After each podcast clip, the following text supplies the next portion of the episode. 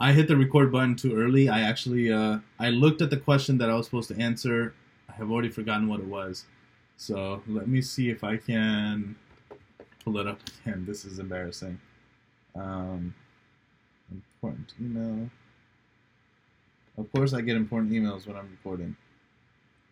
Oh, uh, job titles. So this is something I've touched upon in, uh, um, I've touched upon in, in, in other podcasts.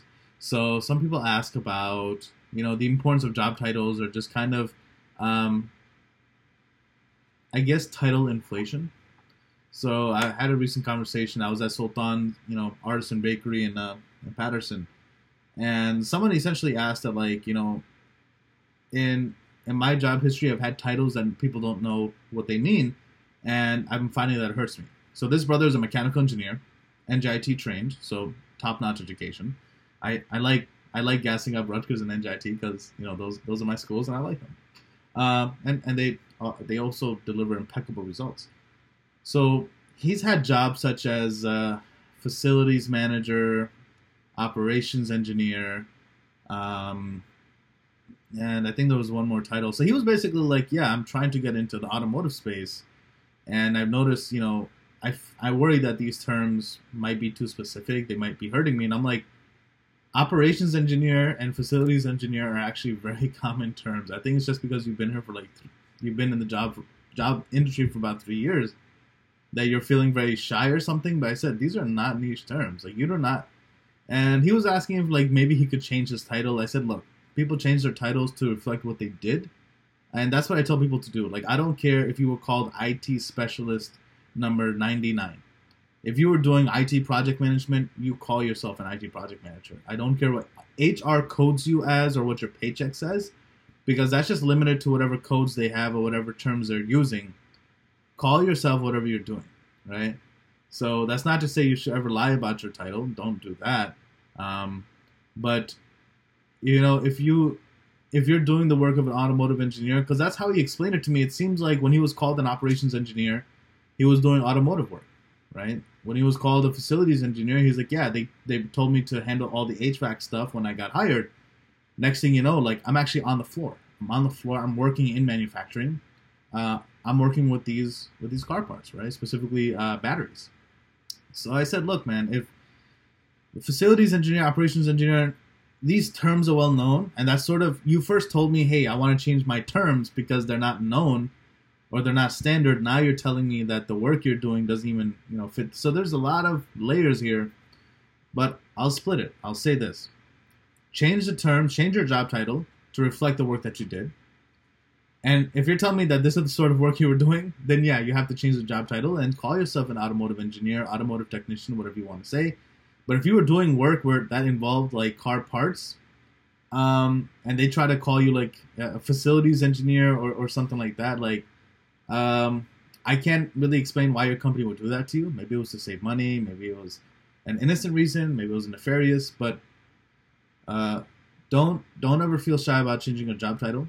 And don't worry about if they're going to contact your company. Because when they contact your company and in my experience like because they don't want to be accused of libel or sabotage or anything like that a lot of companies will just verify uh, if an employee worked at the company from such time to such time and sometimes they don't they don't even go that deep they might just say yeah uh, john worked here um, from last summer to this summer um, you know or they'll say yeah we can confirm he, he worked here like recently that's it they're not going to say, "Yeah, John worked here. I interviewed him, and this guy interviewed him, and then we hired him as a as a facilities engineer, and this was his job duties. I'll send you his I nine and his passport photos and everything." Like it's that's not how it happens. Um, young folks just don't know because why would they? That's not.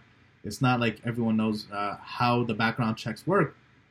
And I have a podcast on that. I always say anytime I mention something I've covered before, I, I just like to mention that. I have mentioned the entire background check and the whole process and all the different levels.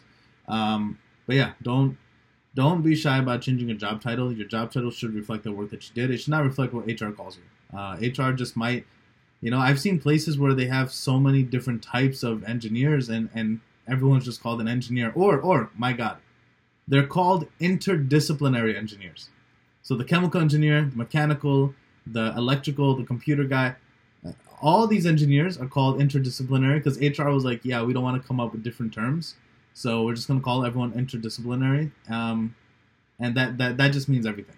So, yeah, don't don't feel shy about changing a job title, but only only do it if uh, if it reflects the work that you did.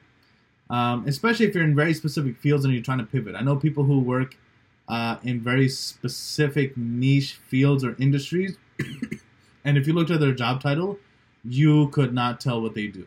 For example, I know uh, I have friends in CPG, um, you know, consumer packaged goods, and some of their job titles, like it, uh, for example, there's category manager. Okay, fine. Then you have ref- refined category manager alternate number three. That's when you're like, okay, you need to call yourself an analyst or something, or just call yourself manager of something because like that job title would not tell me as a HR person what you do. So consumer packaged goods, manufacturing, I've noticed these industries tend to have very specific titles.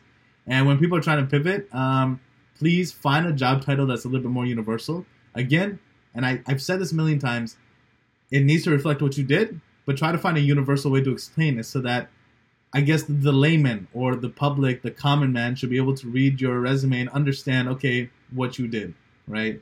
Obviously, they'll look at your duties, but um, you know, your job title is is one thing that's going to stand out. It should hopefully make sense or be easy to digest for everyone who reads it. And that's it for now. Assalamu alaikum.